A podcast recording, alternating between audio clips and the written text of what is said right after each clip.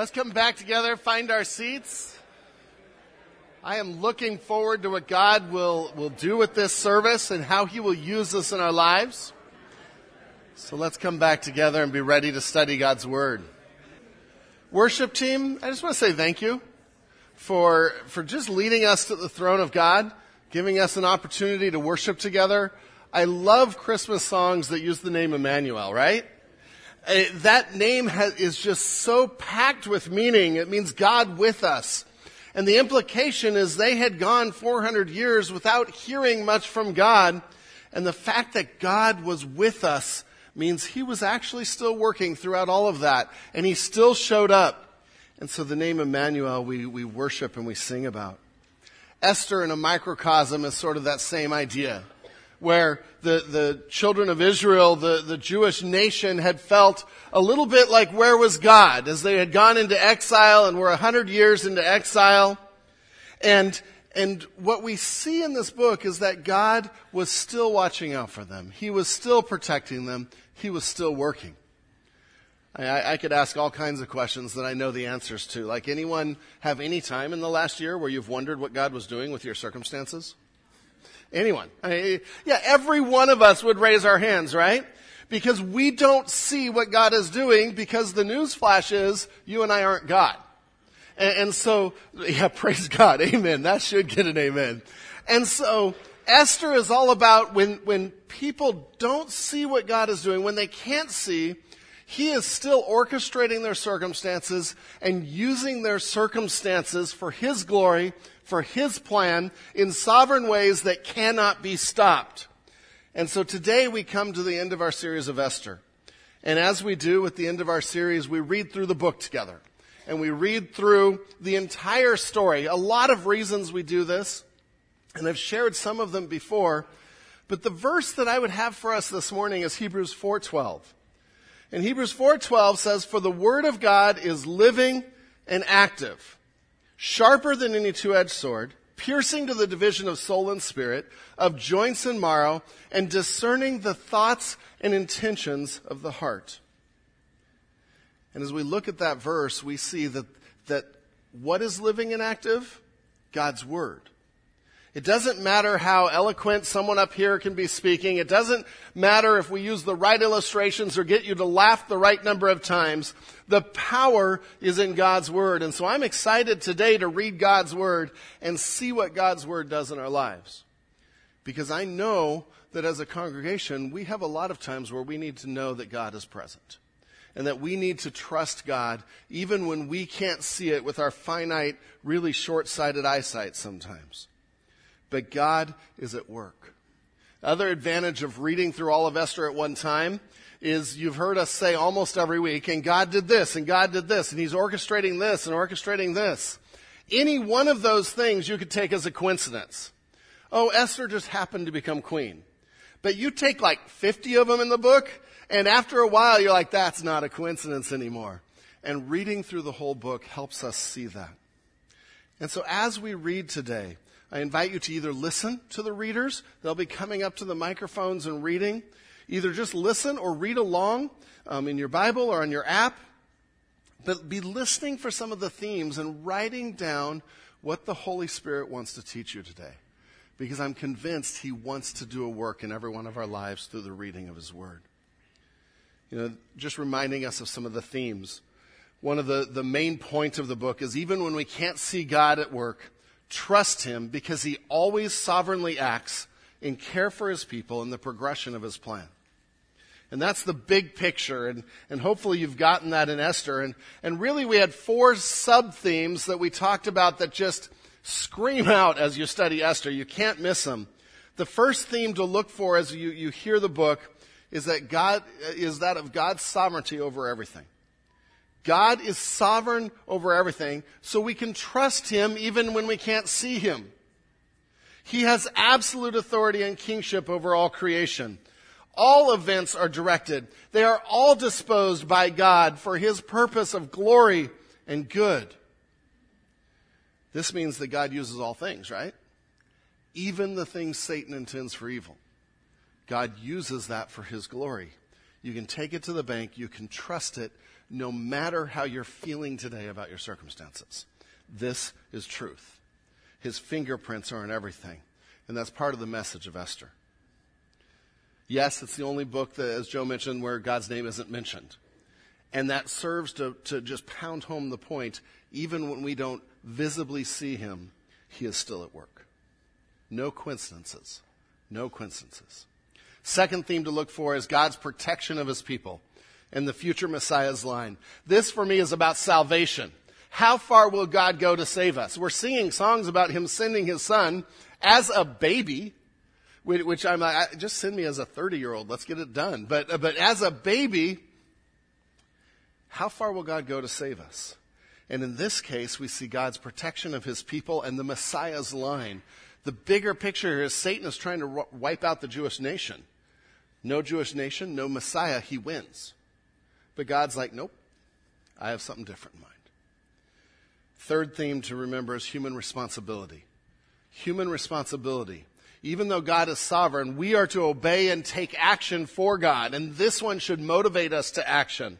Because our sovereign God is taking our efforts for Him and using them for His purposes. So we can do this boldly and without fear. And then finally, the fourth theme that I think is, it's a contrast to the others, but so important for us to see the folly of wickedness. And we should see Esther and at times say, that was stupid. I'm not going to go down that line. And we should learn from other people's stupid mistakes. Stay away from evil. Make choices that honor God. Make choices that follow God. One of the things we're going to do today as well is at the end of the reading, we're going to have some time to respond. And I'm going to ask some questions and let you talk because I, I really believe there is something special about studying God's Word in community. Uh, we could all study Esther by ourselves at home, but then we're not hearing what the Holy Spirit's doing in each other's lives, and we're not building each other up. And so at the end, we'll take five, ten minutes and just ask for your response to Esther. What has God taught you through the book of Esther? What's a favorite verse or two? What's the value of studying it together? And how will you be different from studying the book of Esther? And I give you those up front so you can't say I shocked you with the response time. Um, give you some time to think about it because I really want us to take advantage of that and build each other up. God's word is powerful. So let's let it convict us. Let's let it refresh us. Let me pray, and then we'll have the readers come up and start. Lord God, I pray over the reading of your word that you would use it for your glory, that you would burn in our hearts what you would have us learn, how you want to encourage us, how you want to convict us, Lord. And if there's anyone here that doesn't know you, help them to know that you are sovereignly seeking our salvation and seeking us to follow you. Lord God, may you bless the reading of your word. In your name, amen.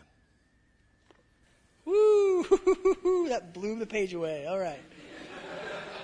Was I in verse 5? I think so. Okay. Oh, throw me off my game, Jeremiah. Okay. And when these days were completed, the king gave for all the people present in Susa, the citadel, both great and small, a feast lasting for seven days in the court of the garden of the king's palace. There were white cotton curtains and violet hangings fastened with cords of fine linen and purple to silver rods and marble pillars, and also couches of gold and silver on a mosaic pavement of porphyry, marble, mother of pearl, and precious stones. Drinks were served in golden vessels, vessels of different kinds, and the royal wine was lavished according to the bounty of the king. And drinking was according to this edict. There is no compulsion. For the king had given orders to all the staff of his palace to do as each man desired. Queen Vashti also gave a feast for the women in the palace that belonged to King Ahasuerus. On the seventh day, when the heart of the king was merry with wine, he commanded Mehuman, Biztha, Harbona, Bigtha, and Abagtha, Zethar, and Carkas, the seven eunuchs who served in the presence of King Ahasuerus, to bring Queen Vashti before the king with her royal crown, in order to show the peoples and the princes her beauty, for she was lovely to look at. But Queen Vashti refused to come at the king's command delivered by the eunuchs. At this the king became enraged, and his anger burned within him. Then the king said to the wise men who knew the times, for this was the king's procedure toward all who were versed in law and judgment, the men next to him being Carshena, Shathar, Admatha, Tarshish, Meres, Marsena, and Memucan, the seven princes of Persia and Media, who saw the king's face and who sat first in the kingdom. According to the law, what is to be done to Queen Vashti, because she has not performed the command of King Ahasuerus delivered by the eunuchs? Then Memucan said, in the presence of the king and the officials, Not only against the king has Queen Vashti done wrong, but also against all the officials and all the peoples who are in all the provinces of King Ahasuerus. For the queen's behavior will be made known to all women, causing them to look at their husbands with contempt, since they will say, King Ahasuerus commanded Queen Vashti to be brought before him, and she did not come. This very day, the noble women of Persia and Media who have heard of the queen's behavior will say the same to all the king's officials, and there will be contempt and wrath in plenty. If it please the king, let a royal order go out from him, and let it be written among the laws of the Persians and the Medes, so that it may not be repealed, that Vashti is never again to come before King Ahasuerus. And let the king give her royal position to another, who is better than she. So when the decree made by the king is proclaimed throughout all his kingdom, for it is vast, all women will give honor to their husbands, high and low alike. This advice pleased the king and the princes, and the king did as Memucan proposed. He sent letters to all the royal provinces, to every province in its own script, and to every people in its own language, that every man be master in his own household and speak according to the language of his people. After these things, when the anger of King Ahasuerus had abated, he remembered Vashti and what she had done and what had been decreed against her. Then the king's young men who attended him said, Let beautiful young virgins be sought out for the king, and let the king appoint officers in all the provinces of his kingdom to gather all the beautiful young virgins to the harem in Susa, the citadel, under custody of Hegai, the king's eunuch, who is in charge of the women. Let their cosmetics be given. Let cosmetics be given to them, and let the young woman who pleases the king be queen instead of Vashti. This pleased the king, and he did so. Now there was a Jew in Susa, the citadel, whose name was Mordecai, the son of Jair, son of Shimei, son of Kish, a Benjamite, who had been carried away from Jerusalem among the captives, carried away from carried away with Jeconiah, king of Judah, whom Nebuchadnezzar, king of Babylon, had carried away. He was bringing up Hadassah, Hadassah, what, sorry, that is Esther, the daughter of his uncle, for she had neither father nor mother. The young woman, woman had, beauty, had a beautiful figure and was lovely to look at. And when her father and her mother died, Mordecai took, as, took her as his own daughter. So when the king's order and his edict were proclaimed, and when many young women were gathered in Susa, the citadel, in custody of Hegai. Esther also was taken into the king's palace and put in custody of Hegai, who had charge of the women. And the young woman pleased him and won his favor. And he quickly provided her with her cosmetics and her portion of food, and with seven chosen young women from the king's palace, and advanced her and her young women to the best place in the harem. Esther had not made known her people or kindred, for Mordecai had commanded her not to make it known. And every day Mordecai walked in front of the court of the harem to learn how Esther was and what was happening to her. Now, when the turn came for each woman to go into the king, into King Ahasuerus, after being twelve months under the regulations of the women, since this was the regular period of their beautifying, six months with oil uh, of myrrh, and six months with spices and ointments for women. When the young women went into the king in this way, she was given whatever she desired to take with her from the harem to the king's palace. In the evening, she would go in, and in the morning, she would return to the second harem in custody of Shaashgaz, the king's eunuch who was in charge of the concubines. She would not go into the king again unless, king unless the king delighted in her and she was summoned by, by name. When the turn came for Esther, the daughter of Abihail, the uncle of Mordecai, who had taken her as his own daughter, to go into the king, she asked for nothing except that Hegai, the king's eunuch, who had charge of the women, advised. Now Esther was winning favor in the eyes of all who saw her. And when Esther was taken to King Ahasuerus into his royal palace in the tenth month, which is the month of Tebeth, in the seventh year of his reign, the king loved Esther more than all the women, and she won grace and favor in his sight more than all the virgins, so that he set the royal crown on her head and made her queen instead of Vashti. Then the king gave a great feast for all his officials and servants. It was Esther's feast. He also granted a remission of taxes to the provinces and gave gifts with royal generosity. Now, when the virgins were gathered together the second time, Mordecai was sitting at the king's gate. Esther had not made known her kindred of, or her people, as Mordecai had commanded her, for Esther obeyed Mordecai just as when she was brought up by him. In those days, as Mordecai was sitting at the king's gate, Bigthan and Teresh, two of the king's eunuchs who guarded the threshold, became angry and sought to lay hands on King Ahasuerus. And this came to the knowledge of Mordecai. And he told it to Queen Esther. And Esther told the king in the name of Mordecai.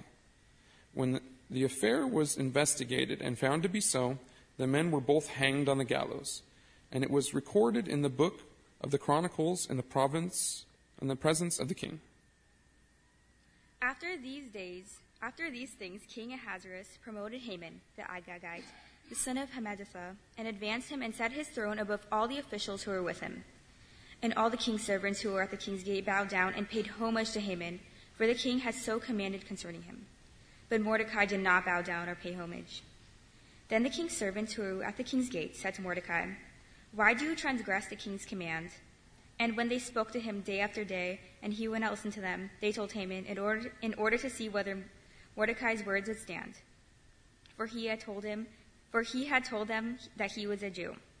And when Haman saw that Mordecai did not bow down or pay homage to him, Haman was filled with fury. But he disdained to lay hands on Mordecai alone. So, as they had made known to him the people of Mordecai, Haman sought to destroy all the Jews, the people of Mordecai throughout the whole kingdom of Ahasuerus. In the first month, which is the month of Nisan, in the twelfth year of King Ahasuerus, they cast pur, that is, they cast lots, before Haman day after day, and they cast it month after month till the twelfth month, which is the month of Adar. Then Haman said to King Ahasuerus, There is a certain people scattered abroad and dispersed among the peoples in all the provinces of your kingdom. Their laws are different from those of every other people, and they do not keep the king's laws so that is not to the king's profit to tolerate them.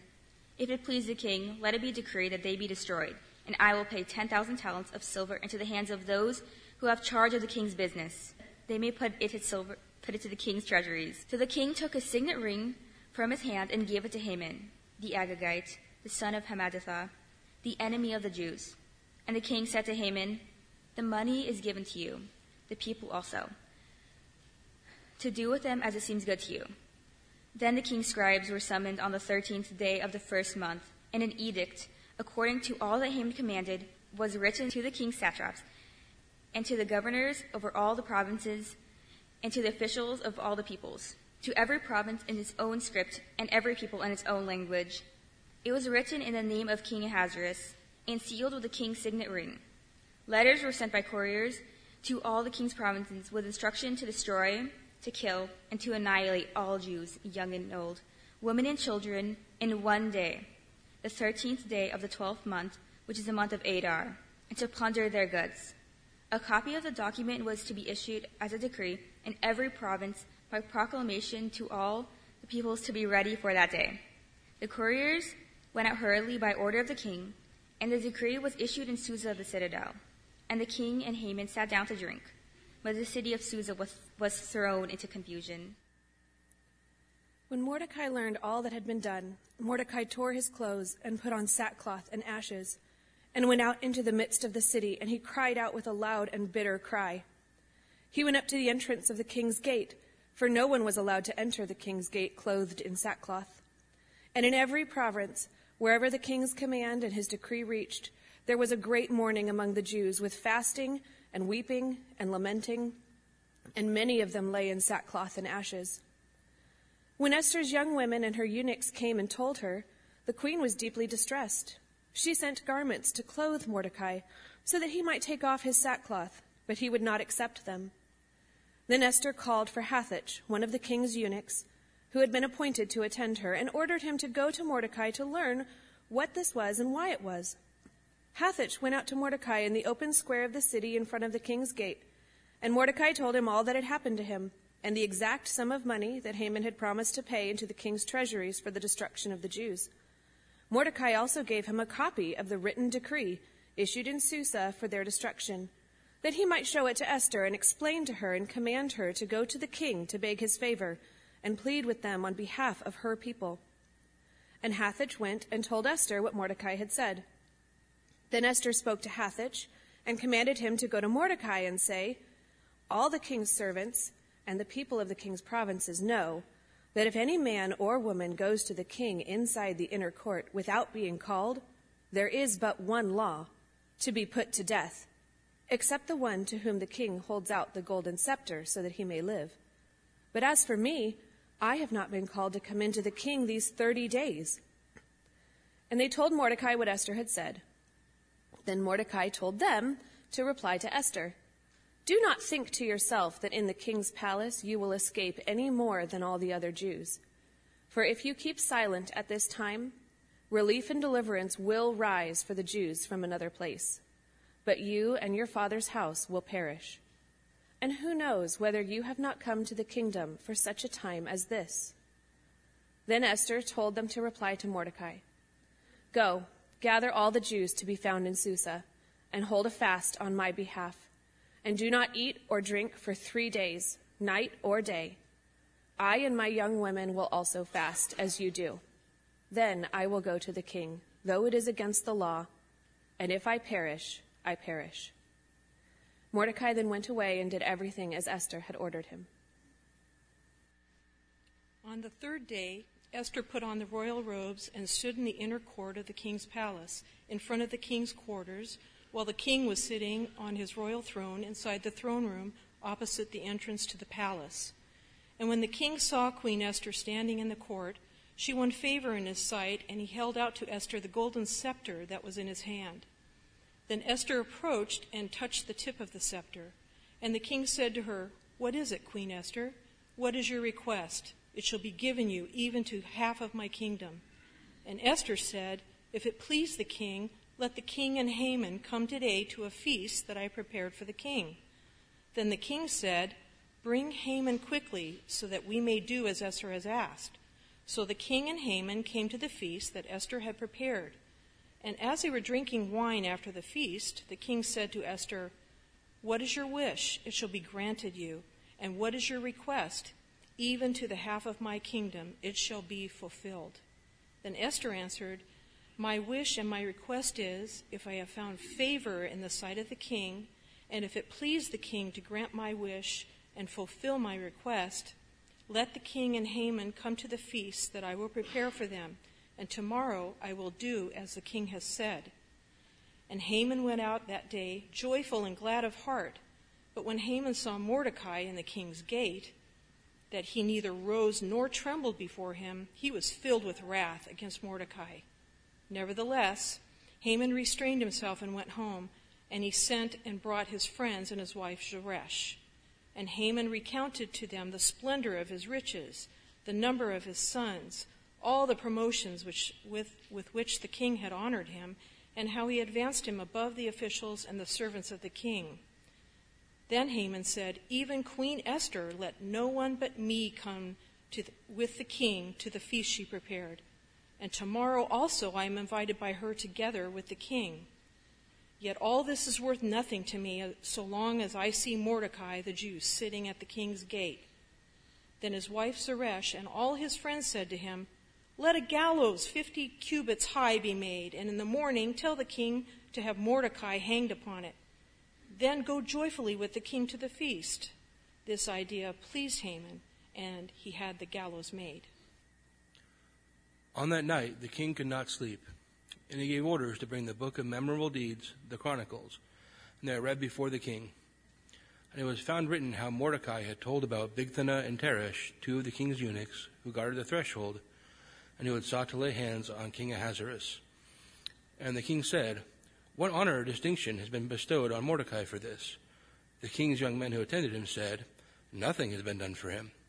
And the king said, Who is in the court? Now Haman had just entered the outer court of the king's palace to speak to the king about having Mordecai hanged on the gallows that he had prepared for him. And the king's young men told him, Haman is there standing in the court. And the king said, Let him come in.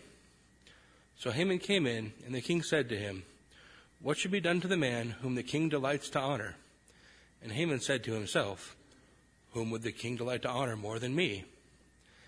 And Haman said to the king, For the man whom the king delights to honor, let royal robes be brought, which the king has worn, and the horse that the king has ridden, and on whose head a royal crown is set. And let the robes and the horse be handed over to one of the king's most noble officials.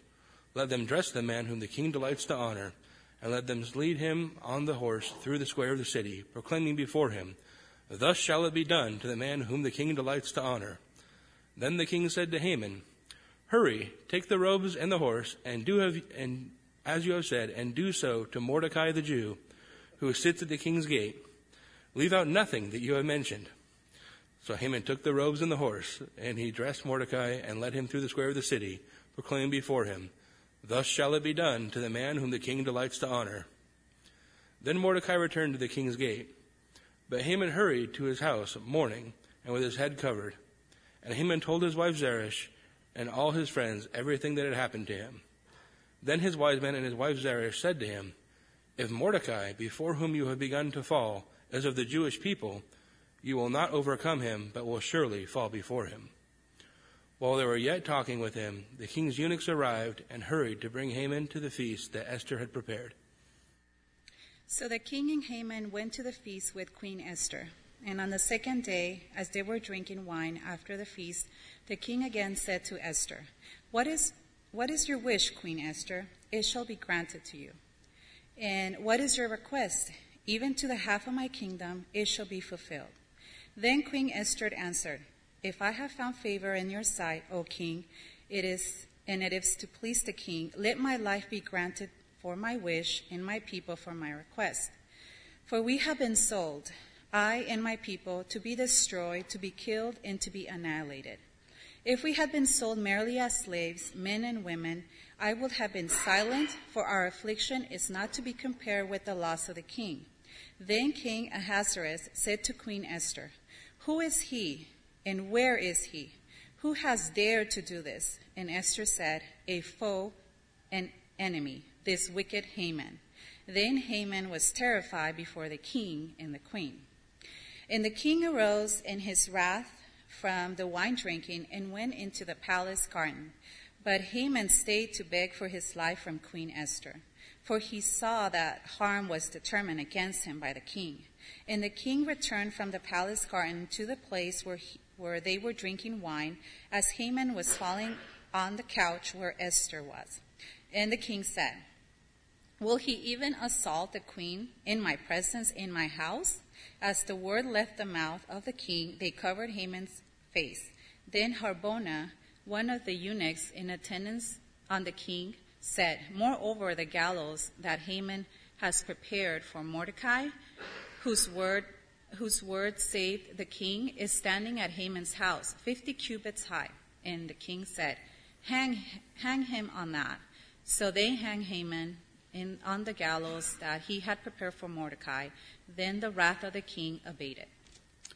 On that day, King Ahasuerus gave to Queen Esther the house of Haman, the enemy of the Jews.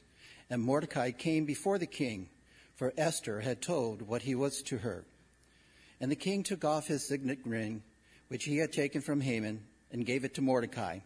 And Esther set Mordecai over the house of Haman. Then Esther spoke again to the king. She fell at his feet and wept, and pleaded with him to avert the evil plan of Haman the Agagite, and the plot that he had devised against the Jews.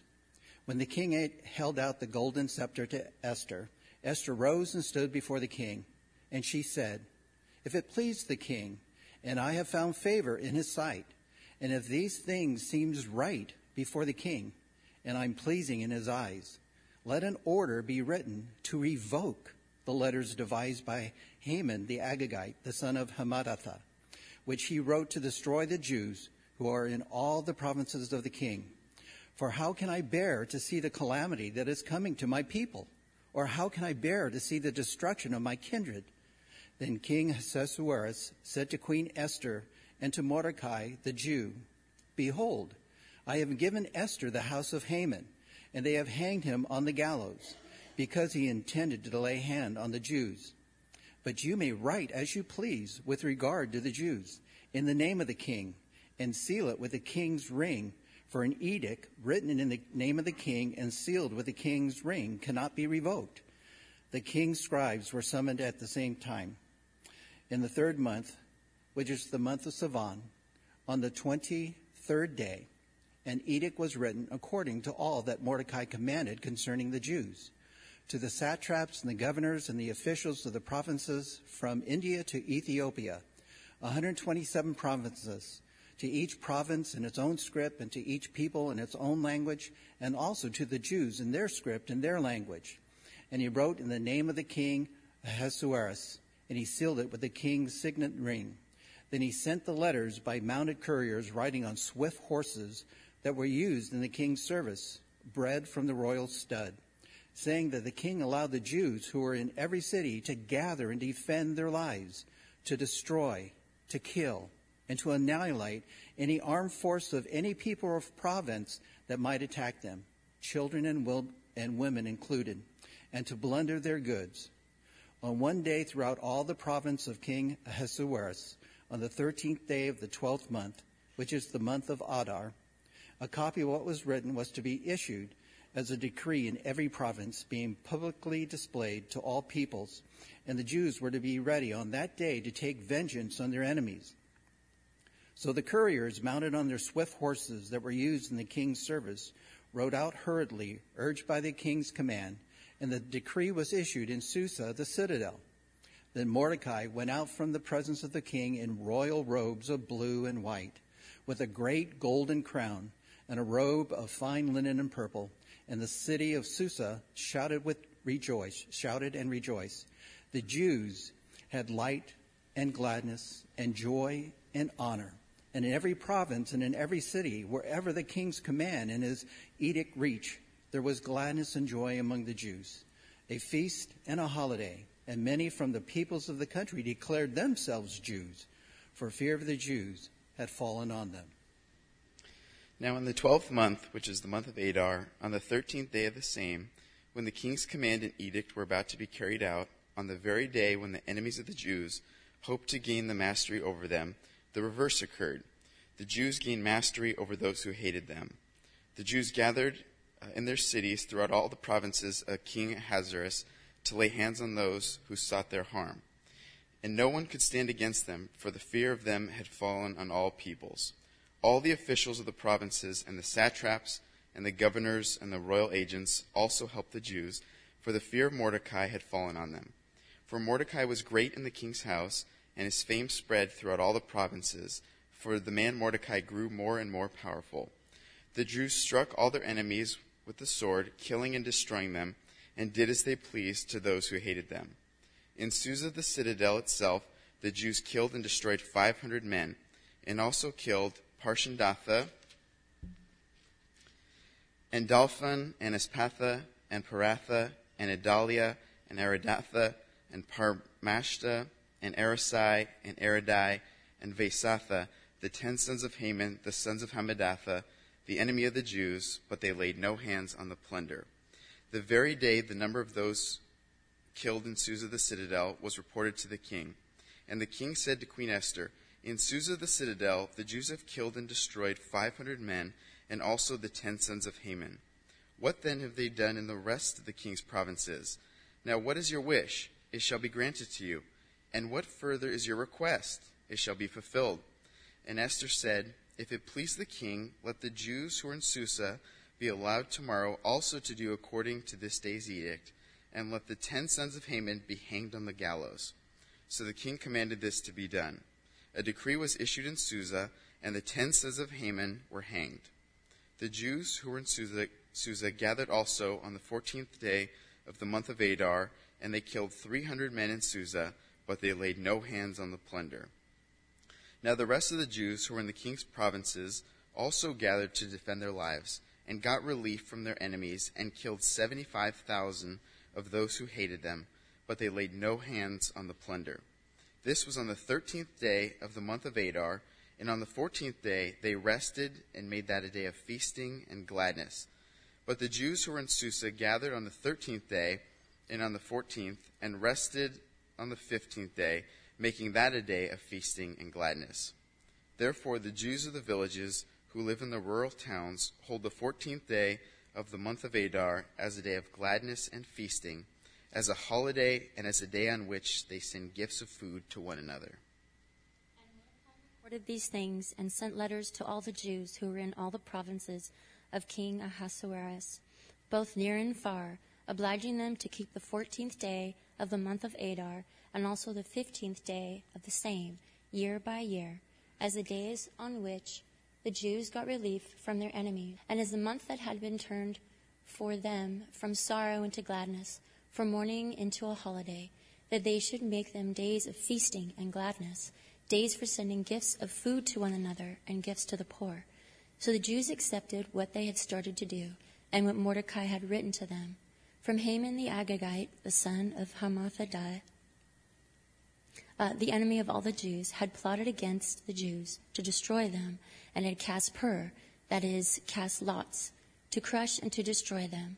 But when it came before the king, he gave orders in writing that his evil plan that he had devised against the Jews should return on his own head, and that he and his sons should be hanged on the gallows. Therefore they called these days Purim, after the term Pur. Therefore, because of all that was written in this letter, and of what they had faced in this matter, and of what had happened to them, the Jews firmly obligated themselves and their offspring, and all who joined them, that without fail they would keep these two days according to what was written, and at the appointed time every year, that these days should be remembered and kept throughout every generation, in every clan, province, and city, and that these days of Purim should never fall into disuse among the Jews, nor should the commemoration of these days cease among their descendants. Then Queen Esther, the daughter of Abihail, and Mordecai the Jew gave full written authority confirming the second letter about Purim. Letters were sent to all the Jews, to the 127 provinces of the kingdom of Ahasuerus, in words of peace and truth, that these days of Purim should be observed at their appointed seasons, as Mordecai the Jew and Queen Esther obligated them, and as they had obligated themselves and their offspring with regard to their fasts and their lamenting. The command of Esther confirmed these practices of Purim, and it was recorded in writing.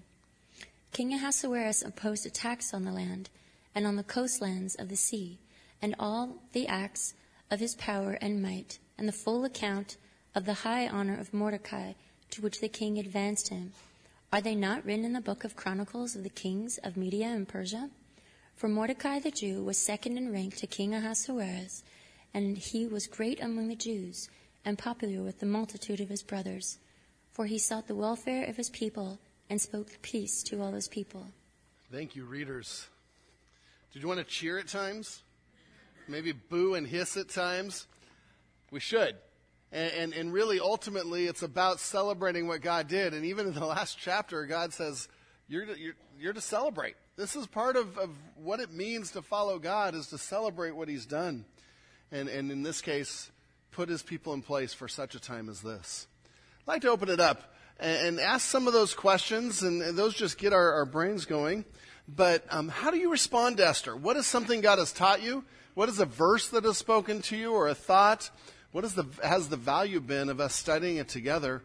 How has God worked through the book of Esther? And we celebrate his work as we talk about this in community. Anyone want to go first? Be brief. I think it's a beautiful illustration of God's sovereignty. Yeah, amen.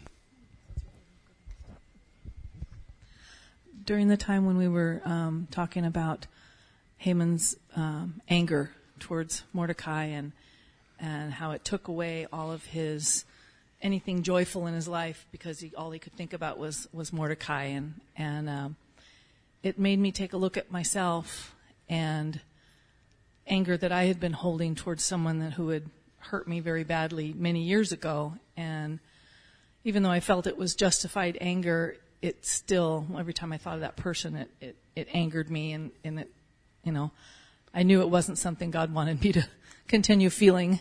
And so it caused me to, um, to write a letter of forgiveness. Wow. That, uh, Praise I- God. Yeah, it was difficult, but it felt right. Praise God. He uses His word. Thank you for sharing that. Someone else. Go there and then there. I just love the fact that Esther was so willing to surrender to God's will finally, and um, that she asked for preparation in order to accomplish what she needed to do, and asked everyone to join her because you know that's what you need and is love and support of your family around you or your people, and just their acceptance of saying, you know, if I perish, I perish, and I think that's always a line that will stand out to me. Yeah. Amen. Yeah, I had missed the fact that she had asked everyone to pray with her and fast with her. And then studying it, I'm like, that is a, that is a great lesson. I was actually just thinking of the wisdom of Esther, how um, you know she asked the the uh, the keeper, you know, what would the king like, and she didn't ask her request of the king right away. She waited two days. So um, I guess that just really stands out to me. Yeah. You know, and I want to do more of that. Amen. That God given wisdom. Uh, the one thing that stands out to me more than anything else is just the contrast between Mordecai and Esther versus Haman. Whereas, you know, we've heard the phrase, you know, humble thyself in the sight of the Lord and he will lift you up, and we see that on the one side. And the contrast is, if you don't, God's going to bring you down so probably hard. Yeah. He humbled him worse than almost anyone else we see in Scripture. That, yeah. Someone else. Well, I think um, it shows God's sovereignty and His timing and uh, and His wisdom, and that's not always our timing. And uh, what we sometimes what we ask, we we shouldn't get. Amen. Amen. Jack. Well, the verse, uh, who knows whether you have not come to the kingdom for such a time as this. I, I never thought of it in a personal way, but now and then God invites me to do something, particularly not for myself, but for reaching out to others. And I can't foresee the results of that. But God's plan is known to Him. My role is to follow. Amen. Amen. There's someone else over here?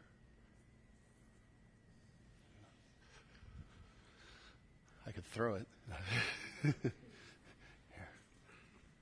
Thank you, Ruth.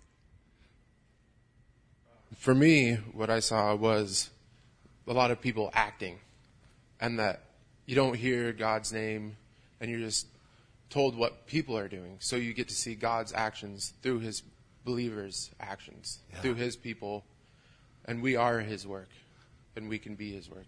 Amen. Yeah, may we act so boldly and courageously. Thank you for sharing. I'm going to share one last one for my wife. one of the things that she she often commented on is she hadn't realized the gaps of time in the book of Esther. You know, you read it just all, all together and it's like boom, boom, boom, boom, boom. But the fact that there were five years from when she was kidnapped and into the harem and actually these events were happening, that's five years of waiting, wondering why God did this. But yet God had a plan, and so that just teaches patience and teaches trust, and so some wonderful things. Thank you for sharing. So many good things to learn out of Esther, and go back and read it sometime again, and restudy it, and um, just enjoy what God has for us, the Holy Spirit has for us in the book of Esther. One last thing before we invite the worship team to come up and conclude. This coming weekend is our Living Nativity, and so I'm switching gears here a little bit. And what I wanted to do as we're talking community is just spend a couple moments praying for this outreach. This is one of the largest outreaches we do. Last year we had over 900 people come through and hear the gospel, see the gospel and then hear the gospel. And so this is sort of an all hands on deck event and we have almost 100 of you already helping with it which if I can put one more plug in, we need about 10 more townspeople that are just willing to come and talk to your friends in town. Um, not hard. But if you're willing to do that, um, check in upstairs in the, the kids building today, and that would be, be really helpful. But we want to just bathe this in prayer because God can use this to share the, the good news of Jesus Christ with someone that has never heard it before. And so we want to take that seriously. This isn't just about putting on a good show and having a lot of fun together. This is about the gospel. And so I want to bow our heads for just a moment and pray, and then when we're done, we'll worship and, and um, spend some time in, in worship. But just two or three of you, can you pray for this outreach and that God would use this outreach to bring people into his kingdom? And then I'll close.